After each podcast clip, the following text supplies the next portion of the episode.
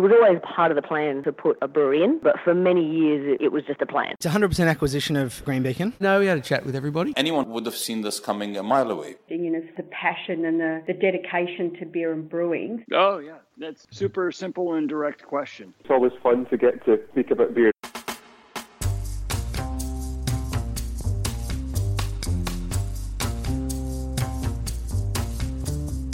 And that's just what we're here to do talk about beer. Or probably more accurately this week, yeast, as we catch up with brewer Ruth Barry and talk about her favourite topic. After getting into home brewing in her early 20s and discovering the joy of yeast driven German beers while working at Brisbane's famous German club, Ruth decided to make a career in beer. As a home brewer, she has won awards for lacto fueled sours and has worked for Boat Rocker and now White Rabbit in its barrel room. There is a common thread through her whole career path. This is a fun chat about how a passion for science and microorganisms has led to a career. Enjoy my chat with Ruth Barry. Ruth Barry, welcome to Beer as a Conversation. Hi. How are you? now, look, I've been wanting to have a chat to you for, for, for quite a while, and, it, and and with the the COVID lockdowns and everything, I haven't uh, gotten down to Melbourne. So, beer as a conversation is a great way to to talk about. You've been in my Facebook feed for a while, and I, I don't know too many people in my Facebook feed that are as passionate about yeast as you are. Tell us a little bit about your, your, your background. Now, you, you you're a Brisbane girl living in Melbourne. Um, let's fill in those two um, data points. So you, you, grew up in Brisbane? Yeah, so I um, my we moved there when I was a kid. So I grew up there. It's been about 20 years, I think. Sort of mid 2000s, um, I was dating a guy who was homebrewing. Um, it was pretty rough compared to what I'm doing nowadays. Just your kit and kilo, uh, no temperature control or whatnot. He was homebrewing already, um, or did yeah. you get into it together? Um, he was homebrewing already, but sort of introduced me to it. And, and what was his aim? Was he was, was he fascinated about the um, about the chemistry and the beauty of fermentation, or was he just um, like a lot of uh, young men? He was a bit of both. More into the recipe, of, you know, like being able to add your own things, you know, and other random ingredients and things, and you know, but yeah, like not super into it. Not compared to, I guess, to today's sort of standards of home brewers, which are, you know, of, of doing all grain and all that. This is just yeah, pretty simple. Cheap stubbies. Um, to, yeah, you know, two can um, sort of stuff, and you know, you just use the you go buy a big packet of dried yeast, and you just add a couple of spoons in and stuff, and it'd be right, and you fill it up with a garden hose, and you know. It was sort of, but it was an introduction. And uh, how old were you at this stage when, when you first got into homebrewing? Uh, I was twenties. Okay. Um, then I yeah got the job at the Brisbane German Club. Um, I was into interested in sort of exploring beers at that point, and then I decided I liked sort of sort of multi sort of estery beers, of you know sort of yeast and malt forward, and so I quite quite liked the German Club. So um, I annoyed Tony and he gave me a job. So I worked there for a few years and that sort of introduced me a lot to, I guess, European sort of styles. Um, a lot of wheat beers they put there. I think like 90 different ones while I was working there. And that sort of, yeah. And then I think from there I decided, you know, I didn't want to do hospitality forever. So I think the big move to Melbourne was to try and get work down here. Yep. Um, and because there wasn't that many breweries up there then. Like you had because we're talking 2011. Yeah, I think no, um, 2015. 2015 when you moved, but uh, you were working. You, you, you spent a couple of years yeah, in the yeah, German yeah. club, and I'm, and I'm yeah. sure that you would have served me um, because I was a, a freak. There, there, weren't too many beer bars in, in Brisbane at that stage, and no, the, the, the, German no, club had such a great selection. Yeah, so we used to get quite a few, and we get a lot of the Babs guys in, and yeah, you got a lot of the old sort of, um, and I think Ross from Bacchus used to have Christmas parties there every year. um, but yeah, so you should have had a few sort of um, beer nerds which would come in pretty regularly or, you know, semi regularly. And then you had other people that just wanted to drink Erdinger because that was the only thing I could pronounce. How many different pronunciations have you had for something like Weihenstephaner? Oh, lots, lots. Um, there was one group that used to call the Franziskaner um, Frankensteiner. um, um, yeah, the, yeah, there was a lot of lot of different pronunciations. Um, people wouldn't drink this, and that was sort of at that time. Um, people in Brisbane wouldn't wouldn't, wouldn't drink beers which they didn't know how to pronounce. um, they didn't figure out they could just point at the tap. Um, Did your interest, because you mentioned that you loved the sort of yeast characters um, of German beers and the, the, estery profile, did that come from your time at the German club or did that predate it and it just happened to coincide with your time at the German club? Um, it did sort of predate. Like I think I found the was it the Unibroue, um, their triple. So I really like Belgian triples were probably what, what sort of got me into like craft beer.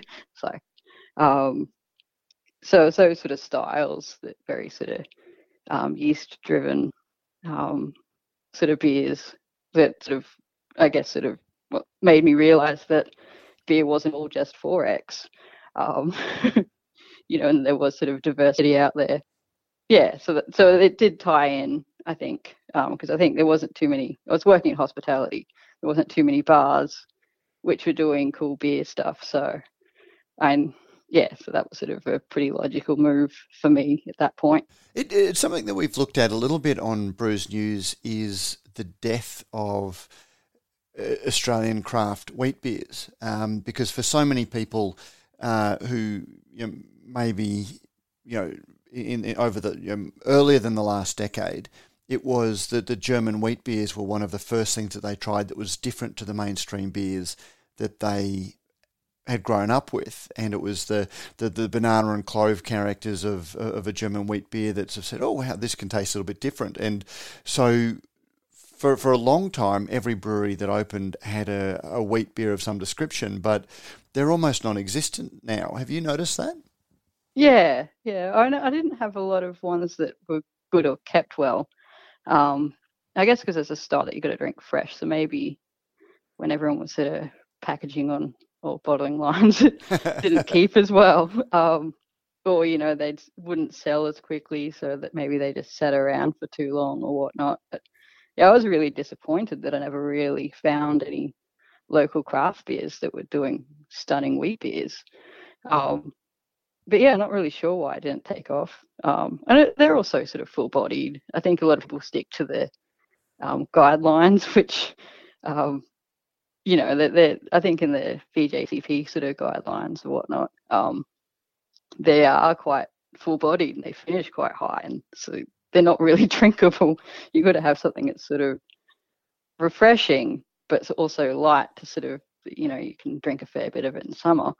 Um, whereas if yeah, it's too full, you just sort of have one and you're that's all right. I'll go back to a lager now, you know. Um, yeah, so I don't know. I don't know. I don't actually understand why it didn't take off, but I don't know. People like hops. People, well, but not bitterness anymore, apparently. Yeah, which is nice. I'm I'm I'm okay with that. so okay, so but but around 2014, you decided to move to Melbourne to to were you studying in Brisbane or did, did you move to Melbourne to study? I moved to Melbourne to get a job in brewing. Oh, okay and it wasn't as easy as I thought it would be. so I was out of work. Um, it's like, oh, what do I do? so I started studying. Um, and it's kind of just progressed from there. And, and what was it about? A, a lot of people homebrew, but not everyone. Uh, and you know, a lot of people dream of opening a brewery or going into brewing. What was it about brewing that captured your imagination? Um, so I grew up with a fairly sort of science um, background with dad, who was um, it was a physicist. So, uh, and I was always good at science at school. So I quite, you know, I like science, but not enough to go do physics. Um, you know, I didn't like maths that much. And being able to enjoy the social aspect and enjoy the science side of it, um, sort of really, you know, it, it interested me. So I felt that it was a, I don't know, and everyone sort of in beer is pretty chill. Like Um, so it's a easy sort of industry to work in, I think, because um, you don't really find too many people you don't get along with. maybe true in the brewing side. In the journalism side, we tend to uh, have a few have have a few more issues when people don't like what you write about them. But anyway, Oh, yeah. what was the first job that you got in Melbourne when when you finally did uh, get some work down there? yeah, I was kegging the Thunder Road for a little bit. Any and- port in a storm? Yep, Brunswick's a nice spot spot to live. But then um, after that, um, applied for a job at Boat Rocker, so I worked there for a couple of years, um, just sort of uh, assistant brewer, I guess.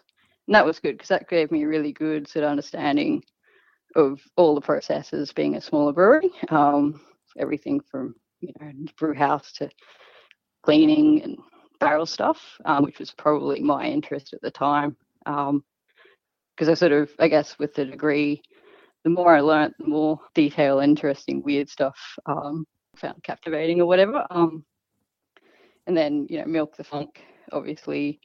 Um, so yeah, it's just sort of weird yeast. You know, there's a lot, not a lot of research that's gone into um, yeast outside of lager yeast, um, or you know, yeast that's used in labo- laboratories for um, you know, like cancer research. So that sort of was it, you know, that's a really interesting sort of field, um, in my opinion. And now that we've got sort of a better understanding of um, genetics and being able to sort of sequence things a lot quicker, just with the technology and the computer processing that we have, you know, it's a really interesting sort of field. And did you find that interesting because you, you are studying now? Um, you're doing a, a Bachelor of Biological Sciences. Um, Uh, just a Bachelor of Science, but, oh, yeah, Bachelor of Science but major in micro. But yeah. in, in micro. So, d- w- were you as captivated by it before you study, or is that really, or is that knowledge really sort of extended your um, interest? It's extended. I mean, you know, I obviously like beer and yeast, and yeast were cool, but I guess sort of understanding more in depth what the yeast are doing. Yeah, because I guess I didn't really know about it that in that sort of detail before I started studying.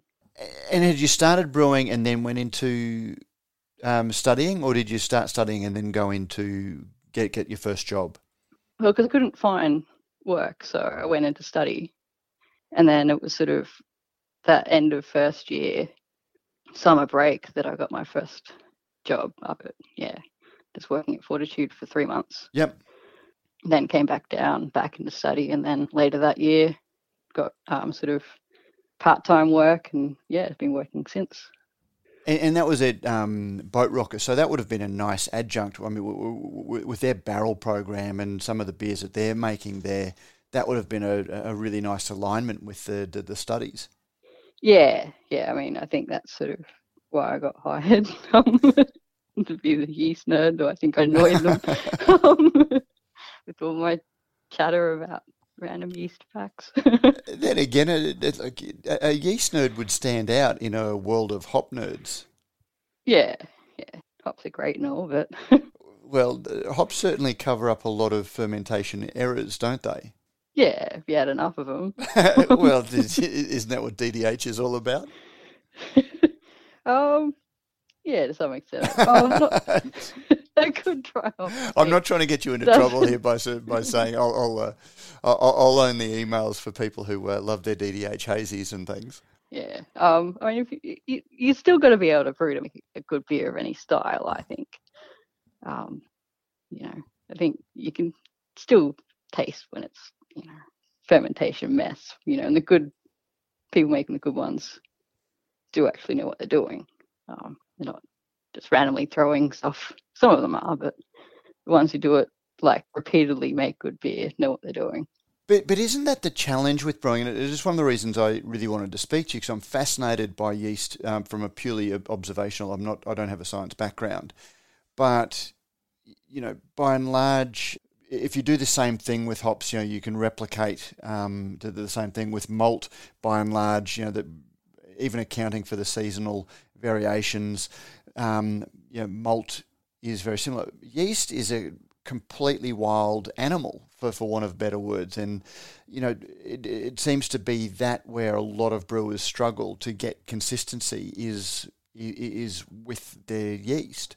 I disagree. Yeast are highly domesticated and very good at doing what they do. It's just maybe people aren't very good at looking after the yeast. Well, Um, well, that in itself, yeah. I mean, that that in itself and is it a a challenge. you know they're a living organism, so you've Mm. got to kind of um, make sure they're happy. In Australia, it's sort of difficult as well because I guess, especially with craft, where you're kind of dealing with multiple yeast strains, and you don't have the ability to kind of have your own little yeast lab. Um, you got to go buy the yeast from somewhere, and you know if you're dealing with dry strains, you know that you're sort of limited to how many different varieties you can use. And if you use liquid yeast, you've got to get it imported for the most part. Um, and then you're dealing with customs, um, you know, who might freeze your yeast because you haven't got all your paperwork in order. And so there's sort of um, a lot of yeast handling issues, I think, in Australia at this point. Um, comes from just, yeah, like it, it is sort of if you're dealing with multiple strains, it's really complicated to try and um, have reliable, healthy pitches each time. But then there's all of the other things that can get into in, into the brew as well if you're not careful. Yeah, yeah. I mean, you you got to clean your equipment. But also, if you're using multiple yeast strains, uh, you know, it, it, it, it is a little hard to keep the micro out. yeah, yeah. I mean, try not to use too many saison yeasts if you're not cleaning stuff properly. um, if you got good hygiene, it's not. I mean, Boat Rocker were pretty good. Like, we work with a lot of different yeast strains and wild stuff, but um, had good hygiene processes, so it wasn't really a problem. Um, you know, and stuff that we were a bit more concerned about, we'd clean a little bit more efficiently. But you know, Well, well tell me about uh, your homework. So, so you, you were working at Boat Rocker, but then you were also around about the same time. You won the what was it the System Wars competition at Good Beer Week, or was it um, there, there was a yeah, good beer week with the grain and grape. Grain and Grape? Um, so- that's it. Yeah, I've done System Wars with those guys. System Wars, okay. Years. Yeah, and I think the first year I won. I don't know. Yeah, I didn't win all of them. Unfortunately, I've had competition the past couple of years. Um, but I'll reclaim that one day, sometime after COVID. Um, but yeah, so that was a that was a just kettle sour with dry hop. That was really good. Um, but yeah, that was just simple and yeah, no, uh, they let me take it home and ferment it. So I got to you know make sure I had enough yeast and healthy yeast and you know try and do low DO transfer and keg it and make it as you know have it fresh ready um, for the event but that seemed to play out for me pretty well that, oh yeah the first year was when we were limited to I think they we had to spin the wheel and um, get like one variety of hops and one um, just one base malt and then the rest of it we could do with whatever we want. Um, so I took that to the extreme and didn't actually add any hops to my beer on the day. it was all dry hop because I wanted the kettle sour it. So um, hops have a very good. Uh, why we put hops in beer is to stop microbial growth um, in the way of um, lactic acid bacteria. So if I put hops in um, the beer when I was making it on the day, um, I wouldn't be able to sour it. You're now working at um, Little Creatures, uh, I mean, White Rabbit, yeah. because I know the breweries are co-located. So you, you- you're working for White Rabbit and doing some of the work in the um, barrel their barrel aging program. Yeah, in the barrel hall. Um, yeah, so there's a couple of buildings on site. So we make the White Rabbit beers. Um, so they got a different, they got another brew house for creatures. So we're just in the smaller brew house. Um, and cellars sort of doing, um, yeah, making beers, but particularly my interest is the barrel age stuff. So they've let me play in there a bit, which has been nice. See, see, that's where I, I'm, I'm seeing a trend develop. You know, everything is is yeast. You know, from from from the very beginning of your career at the German club with yeast-driven beers and uh, the, the the the beers that you made um, in homebrewing competitions tended to be you know interesting sour um, beers and you know w- w- with two breweries side by side, you chose the one that is known for its yeast um, work Yeah. rather than, than than the hop work. So so th- you know, th- th- there's something fascinating uh, to you about yeast. I'm picking up. it is my favorite sort of ingredient if you want to pick one out of the four. um, that are in beer. Um, I guess there's, I yeah, because it's a live living organism, so you've got to treat it nicely um, or treat it um, properly. So there's a lot more you can kind of do wrong, I suppose. When you you know you buy your your hops, you know you kind of you can just stick them in the freezer and not think about them. You know, and your malt sort of has a sort of shelf life, but you know you can kind of put them over there and not think about it. Whereas yeast, you kind of you got to get them, you know, you can only store them. Uh, dry yeast is all right because you can store that a bit longer, but yeast you kind of got to look after and make sure they're happy and they've got sort of the right nutrients and they've got the right numbers. You you know you can't sort of underpitch them and you can't pitch sick ones and you know and sort of a little bit more involved and I know, and I guess I like that because not all yeasts are the same either. So you've got sort of different strains which um, express different sort of you know like flavor active um, compounds like esters and things and sort of do other you know like yeast is what make is what makes makes beer in my opinion you know uh, brewers make wort, yeast make beer. Um, they sort of do all the cool stuff. So it's sort of yeah, my interest is sort of trying to understand how they do that and how I can do my job better to make them do their job better. And I guess that's what I was alluding to when I was sort of talking about yeast being a wild thing. You know, it, it is that mystery um, ingredient in, in, in beer making.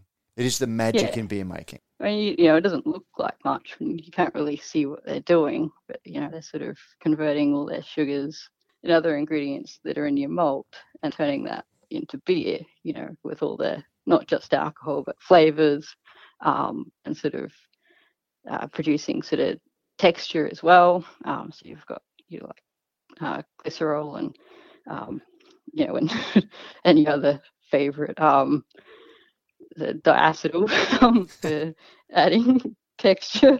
Um, it's great if you can't smell it, you know, and the, yeah. So I guess that's sort of, and then I guess there's not just Saccharomyces. There's other ale yeasts, you know, that uh, not Saccharomyces, not just Saccharomyces for um, lager brewing. You've got ale yeast and you've got a variety of ale yeast. So yeah, ale yeasts are significantly more diverse um, genetically than your lager yeasts. Um, and there's sort of been, you know, ales weren't really, you know, we, sort of like Louis Pasteur or whatever sort of isolated, you know, your lager yeast. And from then, you know, lagers have been brewed with a monoculture. Ales were, I guess, a little bit more wild for a lot longer. Um, it's only sort of more recent years that they've sort of decided to go through and isolate single strains. Um, before that, it was just a mix of whatever was, you know, different sort of um, genetically closely related, but different strains of uh, ale yeast and sometimes a little bit of bacteria and maybe some other uh, Brettanomyces and things with like the English ales, old ales and stuff. But um, you know, I guess it's only in yeah the past more recent years that people have been trying to have a very one type of yeast to do their beer job, you know, make the product that they want.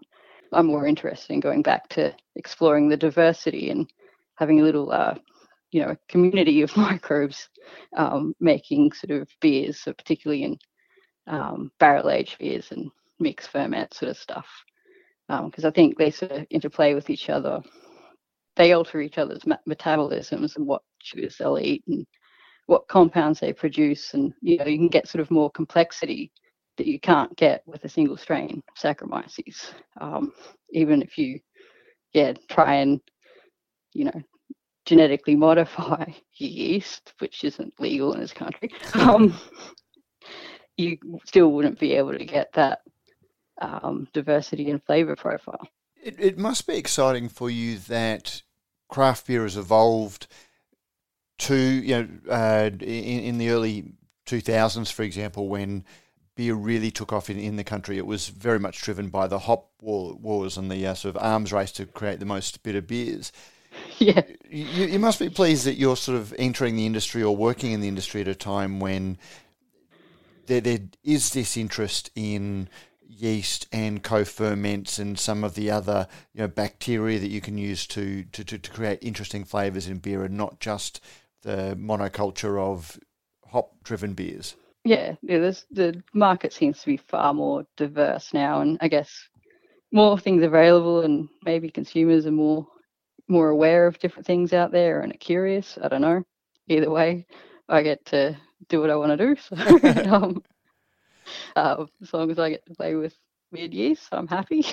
Do you think you would have gotten as interested in a career in making beer if you had of if if you'd sort of been at a career decision stage at another phase of the beer cycle? You know, for example, if it had have been you know, at a time of lagers or at a time of hop-driven beers, do you think you would have had the same interest in in making beer as has come through now that yeast is, is, such a focus?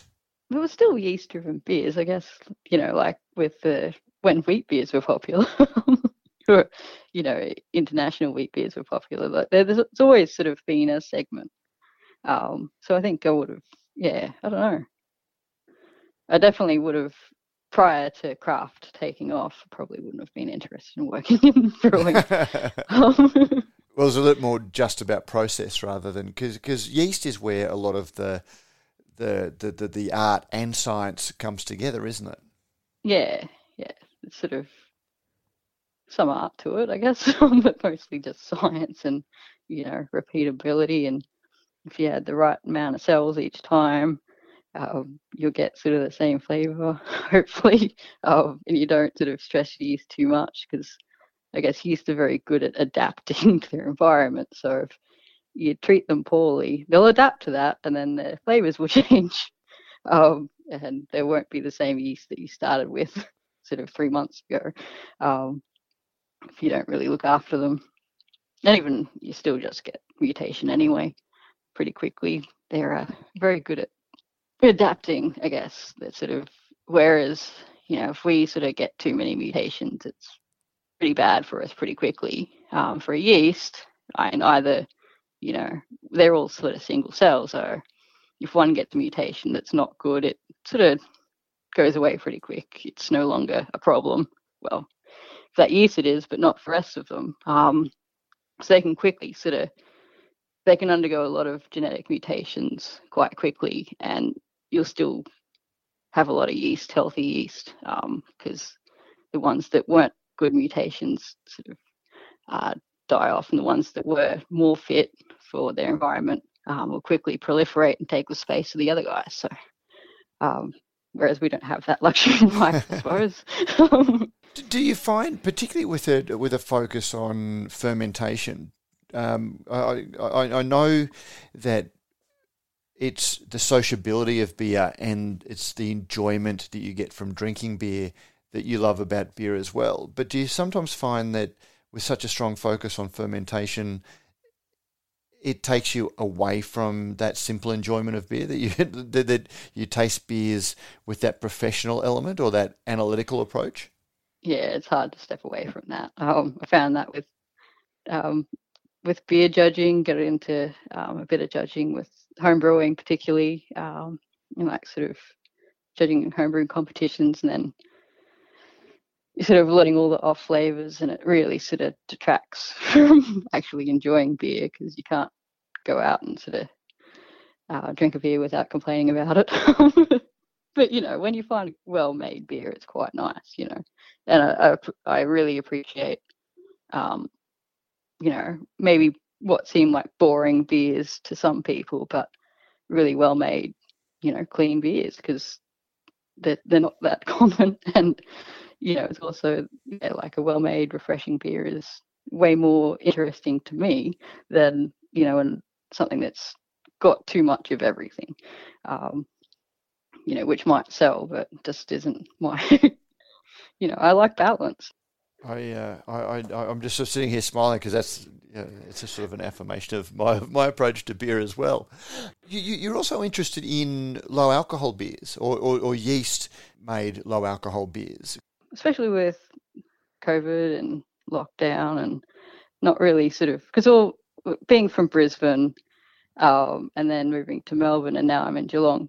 Most of my friends aren't in Geelong, so my social life is uh, not that exciting at the moment. um, you know, and beer is a social drink. So if I'm not socializing, um, I don't really want to drink as much. So, but I still like the taste of beer. So the sort of, I've been homebrewing more of the low alcohol beers, you know, in the sort of 1% mark, because um, it's sort of difficult to get less than that and still have something that I'm, you know, game to drink. Because, well, beer is considered inherently safe because of several sort of antimicrobial properties. One of those is alcohol. Um, so when you take the alcohol out of the beer, or you make beer without very much alcohol in it, you run a risk of uh, potentially making yourself quite sick. And and that's the challenge with uh, low alcohol beers, isn't it? Because uh, yeah. you know, and it, it's it's reigniting the pasteurization debate um, for for a lot of brewers. Yeah. yeah, I mean, for the to to make it sort of for shelf life, you need to pasteurize it because yeah, the, if you have any sort of accidental or opportunistic microbes that get in anywhere during the process, you know, that they'll sort of go from one cell to two cells to four cells, you know, quite quickly. Um, and there's a lot of uh, unfermented sugar that's still in there because you've chosen a yeast. Um, so it's sort of there's a lot more like there's a few sort of yeast companies that are bringing out um, yeast that are maltose negative, so they won't ferment the main wort sugar in your beer.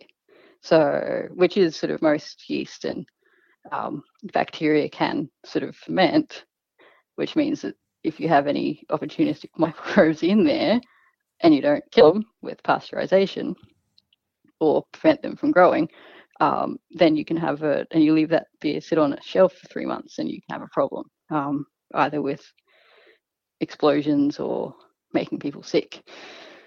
Um, so there's a lot more challenges, I think, with it. And that's what I like as well, because it's a, it is a bit of a challenge um, on the homebrew scale as well, because you know, or in, I guess having a bit of a microbiology background, you know, I know that, that there are risks, um, you know, and I'm always a bit sort of skeptical and I won't drink anything that I'm not really sure on. But but I also understand that um, so quite apart from the micro, which is uh, obviously an issue with beers that don't have alcohol in, with, with so many craft beers using hop character to make up for, for the lack of alcohol and ensure that there's still a satisfying flavoursome beer there. Um, some brewers have found that the, the whole biotransformation is breaking down. You know, just when the, the brewers think that they've finished their um, fermentation of these yeasts that don't break down all of the sugar, that don't consume all of the sugars, the biotransformation that can take place with uh, dry hopping is suddenly unlocking sugars, and brewers are finding that the beers are fermenting well past what they thought would be the, the, the, the low alcohol. Yeah, so what's going on there, I think, is that um, so some yeast like saison yeast, which make really dry beers, um, are able to excrete a little enzyme, which then can break down. So normal yeast just ferments glucose, uh, fructose, if there's any there, um, maltose, maltotriose, and um, yeast also ferment um, another weird sugar. Um, but yeah, so you, anything that's sort of short chain starches they really can't get to because they don't have the enzymes to break them down. Whereas saison yeast have these special enzymes that they can then excrete out of the cell, which will then, um, like the enzymes in in your mash when you're mashing, um, will break down these uh, starches, which then they, you know, then converting them into maltose, which then they can ferment. Um, there is, I've heard that uh, possibly because it's in yeah the, the, some of the US hops particularly that are kilned at lower temperatures um, have these enzymes on on it um, from non yeast backgrounds, so they've come from somewhere else. So it's not actually they're not actually being produced by the yeast that are fermenting the beer, but they're on the hops themselves. So when you add them into the beer, the enzymes are activating, then breaking down the sugars that are in the wort that the yeast previously haven't been able, or starches the yeast previously haven't been able to access. And then suddenly they're like, oh, party time. Um, unfortunately, you've packaged your beer at this point, um, and you run the risk of um, having uh, exploding bottles or cans um, and having to do recalls and things. Um, yeah, so that's sort of you know, and that's probably an interesting thing as well. You know, with hops, I guess, is that there's sort of been a bit of an interest in uh, kilning hops at lower temperatures, which traditionally they were being kilned at sort of higher temperatures so that it was uh, destroying these enzymes, so it wasn't a problem. Um, but because there's been a real drive for, I guess, aromatic sort of hop compounds that were flashing off during um, the kilning process, they've been trying to kiln at lower temperatures, which is leaving the enzyme intact. Um, which then, once you put it into beer, is causing all these issues. Uh, yeah. It, it sounds like we're just constantly learning about yeast and how to make better beer. Yeah, well, I think we haven't really. All the science has been for you know 200 years. It's been based on lagers and producing lagers really well. So we know lots about that and how to make lagers very efficiently, but we don't really know too much about what happens if I add, you know, this ingredient I just found, you know, or this random ingredient that's, you know, like a, you know, butterfly pea flower or something, you know, um, you know, um, there's not really well understood because we haven't been doing it for ages, and it's also coming from a the craft market is sort of, you know, small breweries don't have, you know, research sort of departments running all these things, doing all these, you know, they can't afford, yeah, to pay a full research team to make sure everything, you know, yeah, put money into that sort of stuff. So it's not really well understood. Should they put a little bit more emphasis into understanding so some of these things, or should should small brewers look a little bit more at you know in, in, in beefing up their labs to make sure that they're on top of this stuff? Uh, I mean, I think it will come. I think you know, um, all you need is a couple of breweries to do it, and then their product sort of sells a bit better. And then other breweries are losing money because they're not worrying about these things. I don't know. It'll be it was just sort of the market will sort of sort itself out, I suppose. What's next for you? You're in your third year of studies. Um, uh, part time. well, part time. so how many how many years uh, have you got uh, ahead of you? Um, I think at this rate, probably another year. Um, yeah, at some point I'm going to have to uh, study full time for a semester. So just sort of getting everything lined up to do that so I can, you know, afford to live. and, and and then do you have to go on, or will you go on? Like, is is that degree enough, or will you go on and do something like IBD and uh, get brewer brewer quals? Um, uh, I am trying to do IBD as part of my degree. Try and get them to um, uh, set that as cross institutional study or something. But I think I don't know. I mean, it'd be cool like to go into yeast research, but I mean, it really sort of depends on what, how things go. Um, I don't think we'll have too much funding in yeast research in beer, at least in Australia, anytime soon. Um, and that's an interesting thing because the wine industry, in some ways, has invested in this sort of research, but do, do you find that the brewing industry hasn't? Not to the same scale. I mean, they've got that um, uni in South Australia for wine research. Um, you know, whereas I think we've got a couple of TAFE horses in Australia for brewing. Yep. Um, you know, I guess, and wine, I guess, is more, you know, it's all about the grapes, and there's a lot more.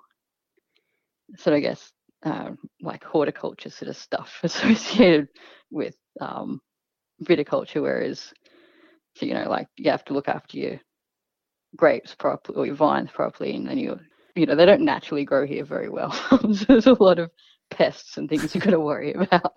Um, you know, and then and I guess you know if you can make good wine, you can sell it for a lot of money as well.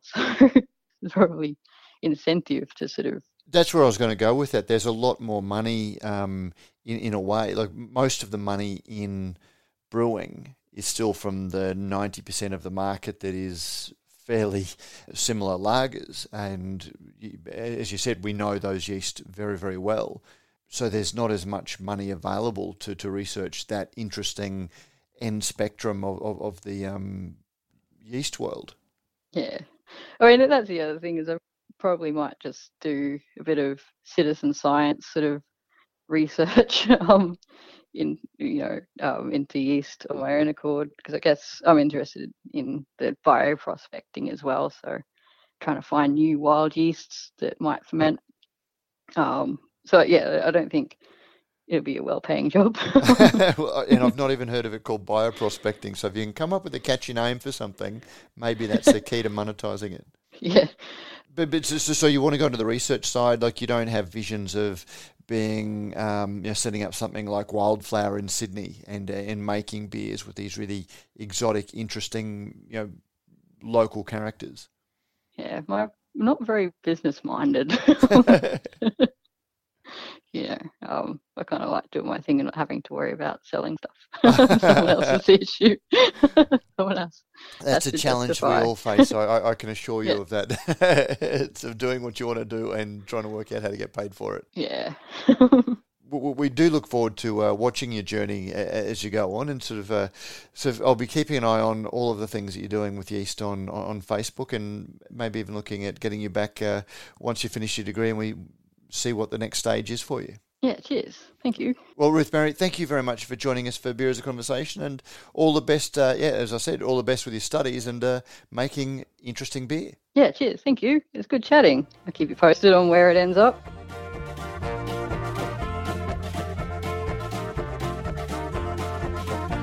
And that was Ruth Barry. Radio Brews News is proudly presented by Cryer Malt with over 25 years in the field, Cryer Malt are dedicated to providing the finest brewing ingredients to help brewers create the foundations of a truly excellent beer. Your premium brewing partner and proud sponsors of this, and this is Beer as a Conversation. Don't forget, if you like what we do at Radio Brews News, you can help us out in a number of ways. You can sponsor the show either by a small monthly contribution or through a one off donation. You can find details in the show notes. You can review our podcast on iTunes or your favourite podcasting service. Let us know what you think and help others discover the show. Finally, you can tell us directly what you think by sending an email to producer at brewsnews.com.au.